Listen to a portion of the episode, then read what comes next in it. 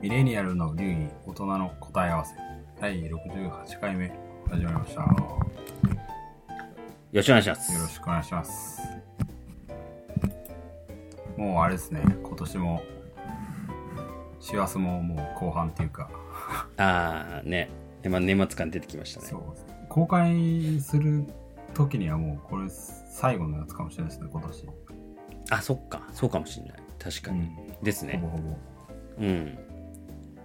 ということでまあなんか今回はあの今年振り返ってみたいなああ、いい。ちょっと真面目。なんかこの、前回とかその前とか、あ ちょっとなん直近ねか、まあ間巻いちゃったし、軽かったんで、ちょっと真面目に。リハビリ、リハビリ感ね。あ、そうですね。ちょっと真面目に終わらせたいなっていうのもありつつ、うんうん。まあ激動の結構1年だったと思うんで、確かまあ、世界的にも結構いろいろあったじゃないですか。に。うん。まあそれをまあ、完全なる、ミレ流的な視点でうん。振り返ってみたりとか、考えをやりましょう。話したいな。そうっすね。まあ、ちょうどいいですね。タイミング的はに。なんか、うん。より年末総感。括感がね。自分で年末。総括感1年総括感。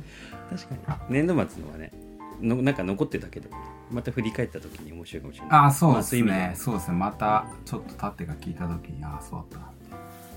ね。はいありますね。どうどうですか？なんか、ロッキーさん的に今年。印象残ってる？いやっぱね印象残っていると結構僕の場合はなんか仕事関連ああ、やっぱそうですね。あえてそこに行かないと。そうそうそ一般的う仕事との関連で何ど何の影響が大きかったかなっていうとやっぱりなんかうーん僕の場合だからなんだろう。2つ？3つ、は2つかな？うん。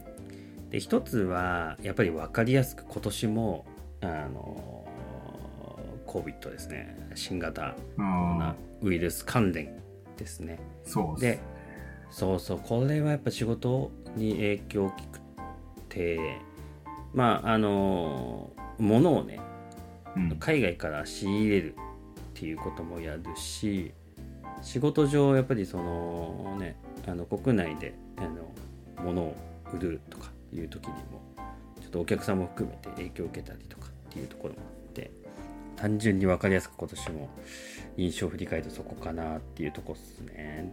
で特に特にそのじゃあ新型コロナでどんな影響を受けましたかっていうとまず一つは前半戦今年の前半戦振り返ると、えーっとグローバルなロックダウンあえーっとね例えば中中国もだしあとは東南アジアベトナムとかあ。あ、そうなんですね。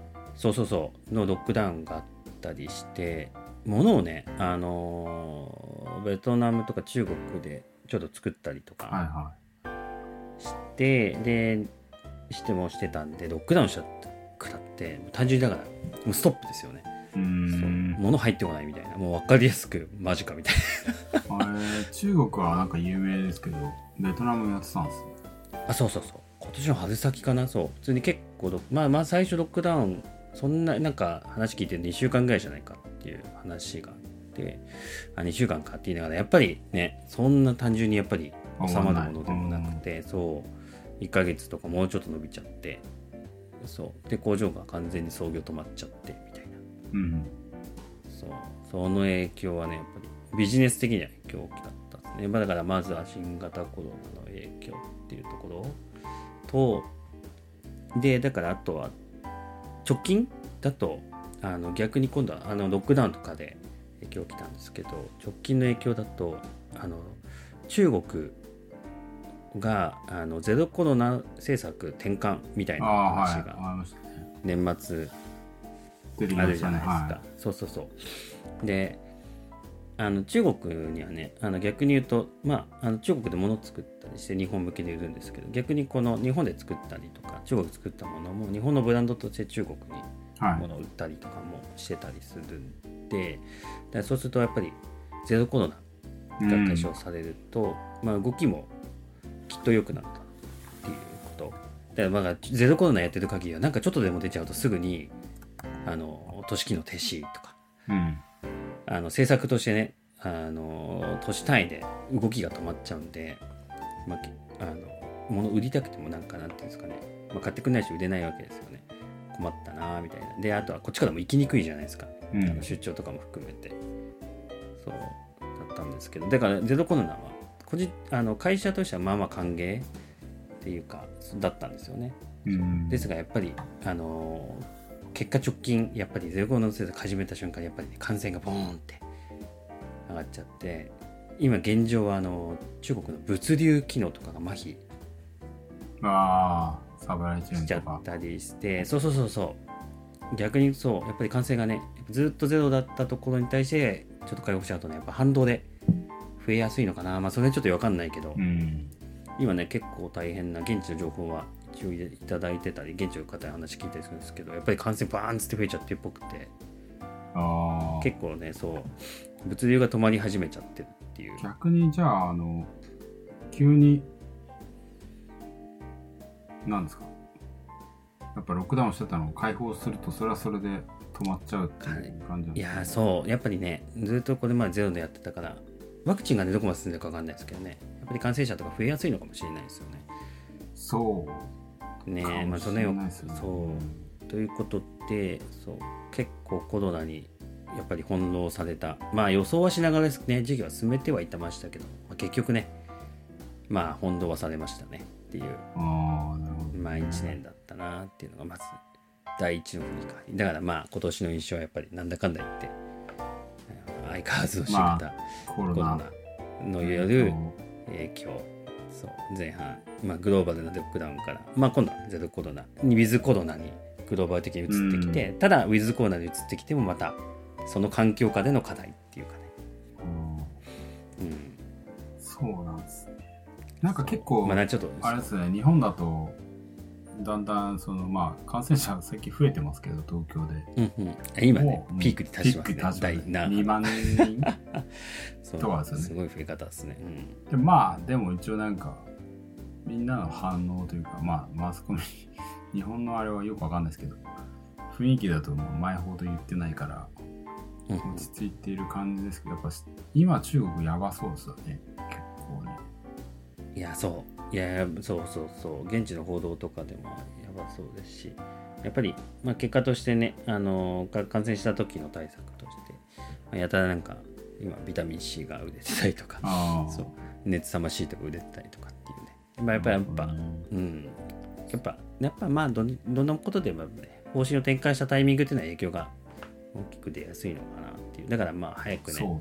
あまあ、無事にね無事でなるべく重症の方も増えずに無事に収あの 収束に向かってほしいですけど、うん。ちょっとの間は混乱されるのかな、混乱はちょっと起きちゃうのかなっていうのはちょっと見てますけどね。結構そうなんかタイムリーに今日記事を見たんですけど今日今日出た記事かわかんないですけど、なんかあのアメリアメリカじゃないや。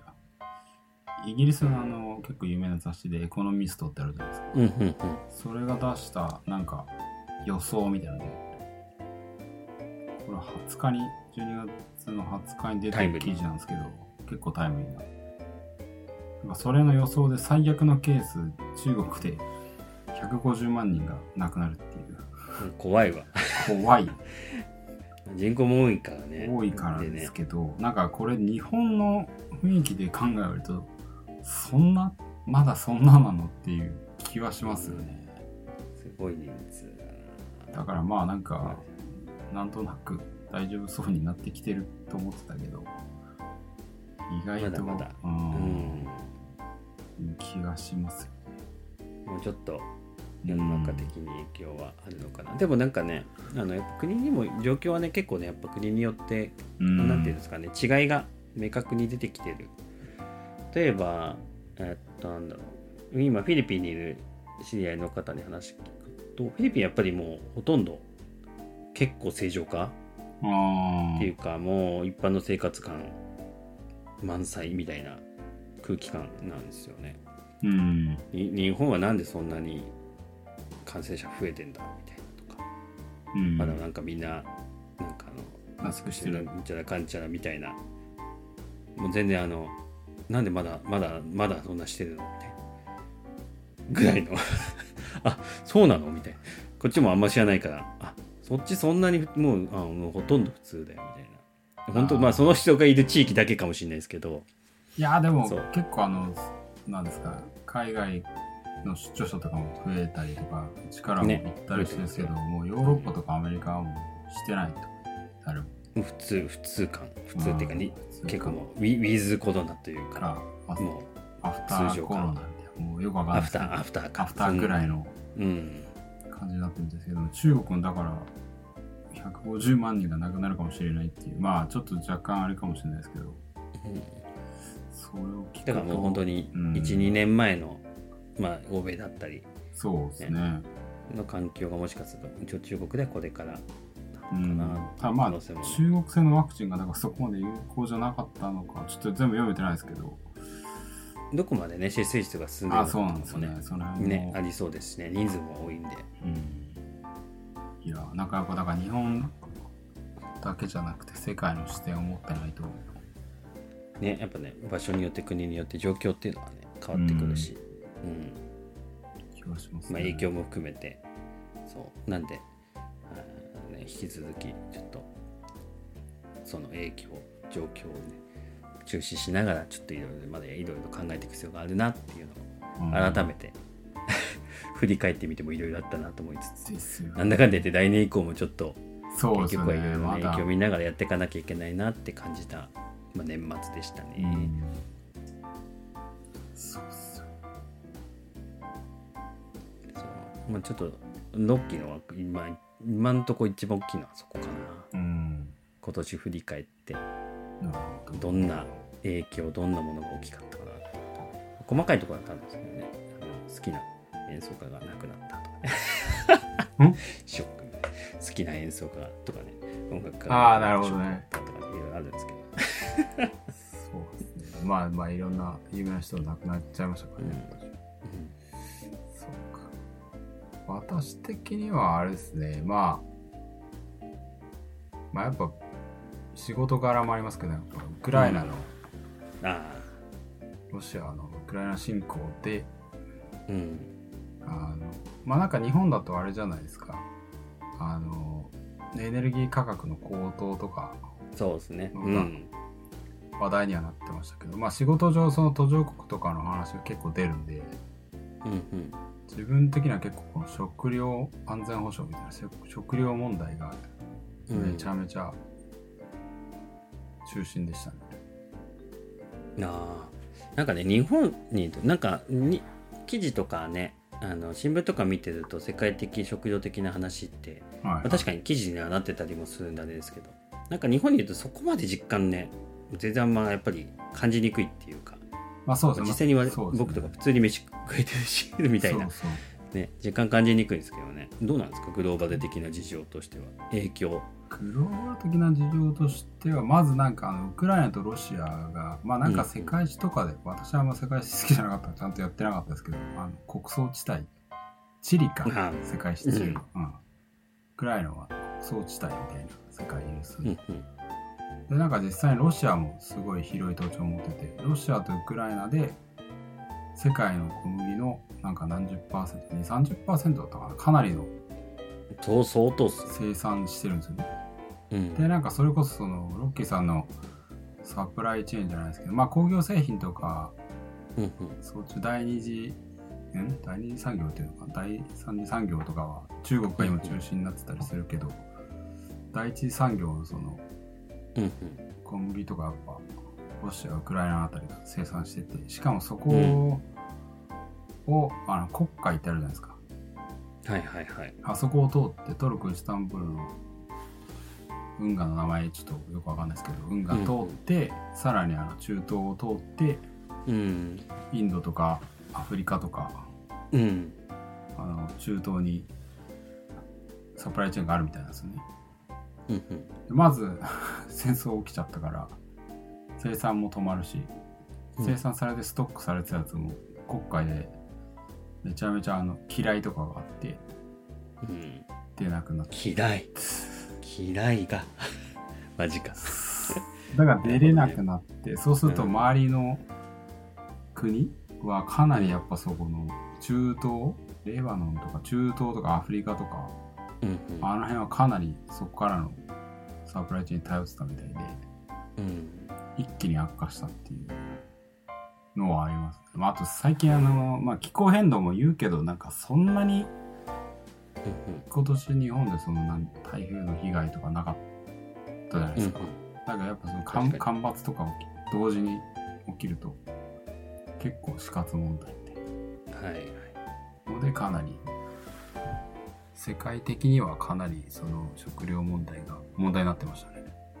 いやーやっぱそうなんですうん。日本なんてねそうほとんど外部からの輸入に頼ってるから。そうなんですよね。うんししくったら一気に結構やばいとは思うんですけどね。まあでもどっちかっていうとなんかあの石油の方に焦点が当たるじゃないですか。ね日本の場合はまだ。まあ一応、うんうん米とかもあるし。日本実際まだ高いですしね石油そうですね。でしかもさらにその何ですか食料問題のもう一個先行くとなんかロシアってなんかその肥料の原料リンとかアンモニアとかああいうの結構取れる資源国らしくて。うん。戦争の影響でそれがだから作れないとかそれが輸出されないみたいなの結構あるらしくて。そうするとあーで回りまあ回ってまた食料問題肥料あそうですね。ストックあってまあそれは大体はけていくじゃないですか。ううん。まあそれは食料でもまあ企業の在庫じゃないけどうんうんうん。あるんで,、まあそうですね。ある程度分はねストックをね必ず持っておきますよね。で生産ができまあ生産ワンサイクルぐらいできても今度肥料が次のサイクル足りないとインプットができないんでうん次の年も影響が出るんじゃないかっていうのが結構話題にはなってます。だからコロナでその中国世界の工場的な工業製品の中国がロックダウンしたことでなんか半導体不足したじゃないですか。うんね。半導体不足するといろんなその自動車もそうだし全てのものがこうはいはいっていうのが多分食料版がウクライナ危機によってそうですねうん起きた。うんうんその生産物も止まったし生産物そのうん。手前の肥料もあそうですね。農業インプットの肥料も次はなくなるかけてるっていうのがらしいんで。まあタイミングがやっぱねずれてくるんで生産っていうかそうですよね。製造とうん。ストックはけて作ってのサイクルの中でうん、どっかで止まると後々影響が出てきますあ怖っ。ー怖い感じです。ねこれまたあとそのちょっとそのコロナと連動した話でちょっと聞いた話でまあどこまで本当かわかんないですけどうんこれまあもっともらしいなと思ったのが、まあ、中国ロックダウンずっとしそれこそずっとしてたじゃないですか。うんうん。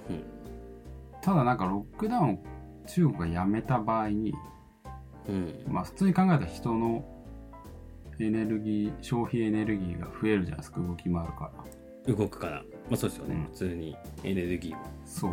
消費消費すれば減っ、まあ、使うんでね動けば使う。そうですね。だからこそなんだ。食べ物カロリー消費も増えるじゃないですか。あそういうこと。うん。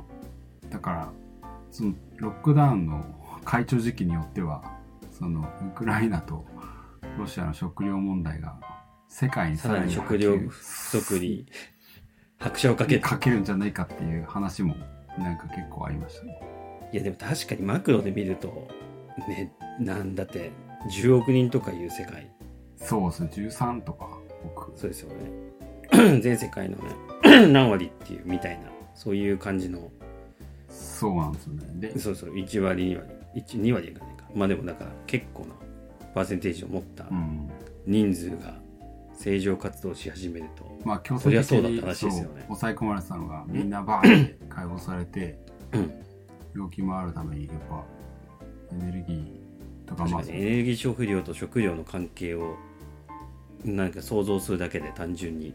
そうなんですよ。そりゃあね足りなくなるんじゃないか疑惑っていうのはしかもなんか噂ではその中国はもういろんなところから買い占めてたっていう食料を。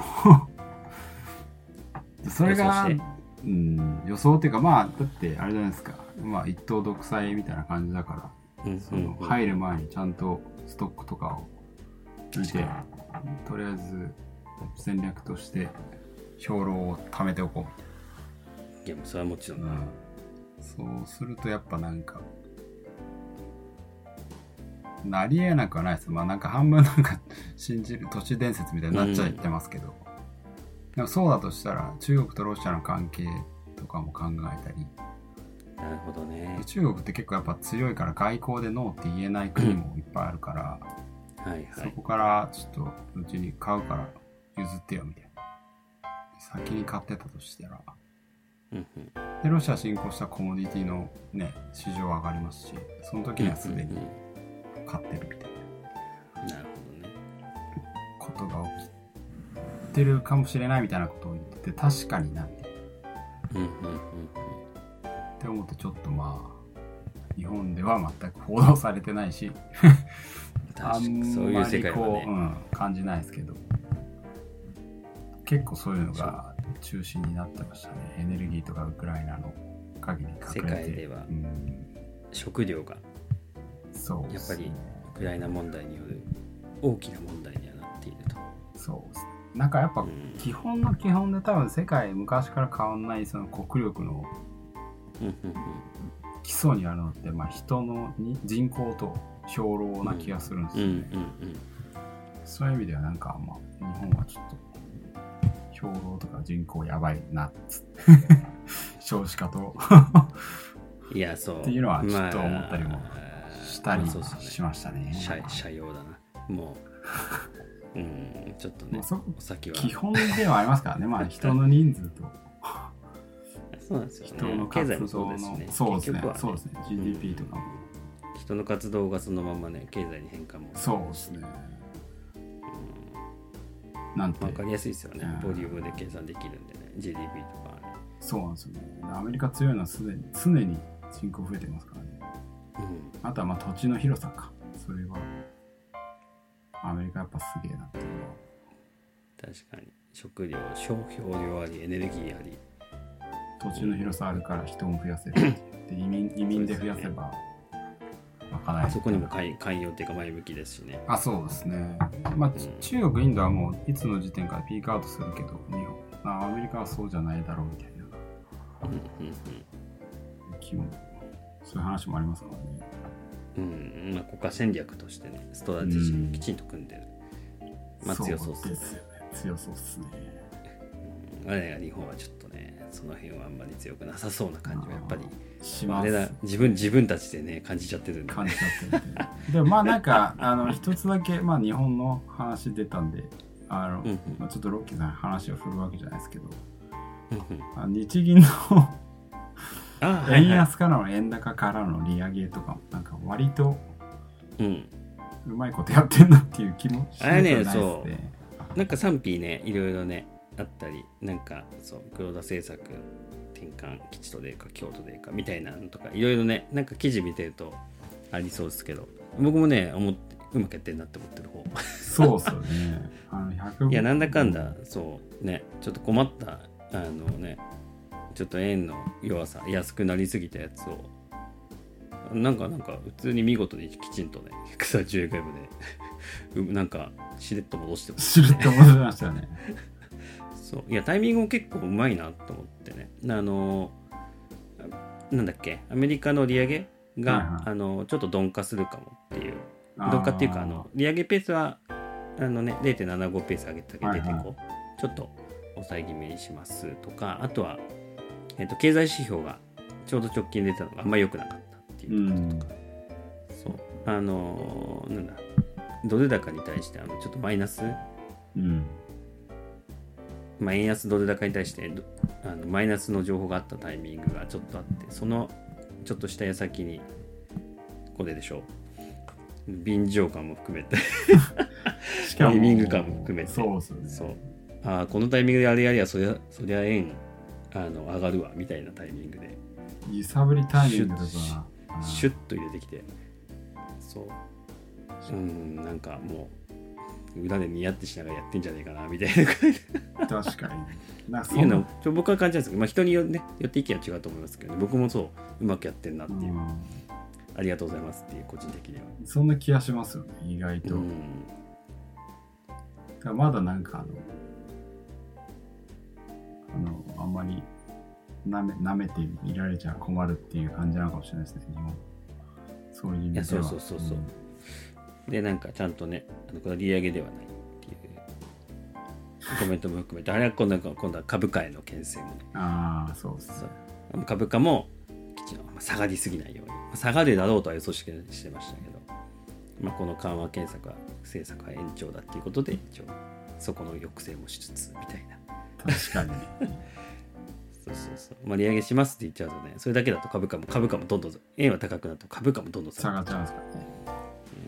確かに。ちょうどいい塩梅で落ち着くような発言と調整をしてる確かっていう。に。で、アメリカも株価そんなね、っていうかむしろ下がってますから、そういう意味では、相対的に見たら相当さ株価そこまで下がってないんじゃないかっていう。うん。まあ、いそう。発表時はすごくちょっとポンと下がりましたけど、そうそうそうそう。まあねねやっぱねあの市場の反応は早い反応は、うん、うん、でもそれでもやっぱりそこまでボーンって下がる感じじゃない。やっぱそこはやっぱりちゃんとね牽制して。そう政策としては延長だみたいな緩和はそんなね利上げとかそこまでするじゃないんだよみたいな。そううん。ありがとうございます。僕はあの、はい、今のところあんまりちょっと円高だ円円安になっちゃうとねやっぱビジネス的にちょっと困っちゃう。そうですね。ちょっとそうそう仕入れがある分、あと頭で悩ましてましたけど、はい。まあ今、どっちしろね、悩ましいんですよね。まあ、不安定な状況が悩ましいんでね。これ今、ありがたいことに高くなってますけど、ビジネス的にはこれでまた今度、どっちに増えるか分かんないっていうのは逆に怖いんですよね。あの、為替予約とかもね、はいはい。そう、まあね、言うのはなんかちょっとよくわかんないけど、まあ、安定させるためにあれですけどね、ブレればブレるだけね、サソンも出るし、佐伯も出るしっていう、別にどっちも出てほしくないんですよね、なるべくね、ビジネスやってるとね、ずっと一定でいってほしいんですよね。確かこのままいけばいいなと思いつつ、まだわかんないなと思いつつ、そう。まあでも、あの直近のね、あのそうですね、あの黒田さんのせあの対応は、僕的には非常にに。いなと思いいいなと思いつつありがたいなと思ったところでございましたね。ただこれ確かに年末の出来事いい出来事でした。ねあれですね、じゃあやっぱコロナと、ちょっと違う視点で言うと世界的な食料問題と、食料。またままたうんまあその食料とそうあとはそのなんだウクライナ問題とあとはまあまあコロナ全部延長ですよね。ウクライナ両方の延長線上でのえっ、となんだ日本でいうところの円安ドル高って言いますか。円安、うん。あ、そうですね。まあそうですね。全部つながってますもんね。そう、まあ、コロナによってあの各国が緩和ジャブジャブお金ジャブジャブ政策したことによるインフレーション、プラスウクライナ問題による、えー原料高等々のもうそうインフレーションインフレインフレに拍車をかけうん。でからの引き締め政策での金利政策であの我々は円安っていうちょっと苦しい状況にね。まあなんか全部つながってますね。まあでもなんかとにかく結構翻弄された1年だったっていうのはよくわかります。そうですね。振り返って。相当翻弄されましたよね。うん。でまあこれもう完全におまけで結果論だけですけど、まあなんかあの、アメリカとかのあれを見てると、中央銀行、連邦銀行とかの話を、なんかもう仮想通貨に対する、なんか、信号も送ってんじゃないかっていう気もしちゃったんですけあ仮想通貨の？ど、もうめっちゃ、うん潰しに行ってんじゃないかっつって、こちらが。いやね、いやでもね、そう、潰しに行ってるしね、仮想通貨ね、でも個人的には結構ね、だからやっぱり、一回ね、潰されなきゃダメだな、とは思ってるんですよね。うん。まあでもなんか、まあある意味、なんかこういうのって結構流れがあるのかなっていうふうに個人的には思ってて、仮想通貨ってやっぱり、あの、流通させるに、流通っていうかね、広くうん認知されるには、やっぱり規制の緩い環境下でどれだけ広がるかって一回やっぱ試してみなきゃいけないタイミングがあって、でなんか人間なんでね大体それやるとね暴走っていうかやりすぎが送ってくるんで、まあ、そこで規制が入って。でまああの最終的な落ち着きどころになっていくっていうのはもうこれはもう人間の営みなのかなっていうふうに個人的に思ってて、ね。今ちょうどさい、うん、タイミング的にはバーッつって広がってで今度はそこに群がったハイエナどものおかげでこう投機的にまあありました投機感ね。が出て。投機感が出ると大体あのい行き過ぎによる信用爆発で、まあ、バブル的なものが弾けます。からの損する人とか社会的影響出ちゃうからの規制。まただからここの規制をうまいことあのなんだろう。社会にあのねうまいこと片付くか馴染んでみんなが使いやすくねよりいい方向になるようなバランスのいい規制を誰どのように作れるかがあと。論点っていうかポイントなんだろうなって。これこれで無駄に厳しくしすぎるとね便利さがなくなっちゃうっていうか、面白くなくなっちゃいますし。そうですね。うん、かといって緩いとまたね結局同じような問題で今度は、まあ、社会的な不安定感につながっていくんで、まあ、ちょうどいいタイミングでまただから腕の規制をする人たちの腕の見せ所かなって。まあ彼らがどういう世界を描きたいかっていう思想ですよね、うん。その連銀あの EU の、まあ、属地も含めてうん。それぞれの今のトップ層の仮想通貨とかそのそのある将来の世界に対する想定思想うん。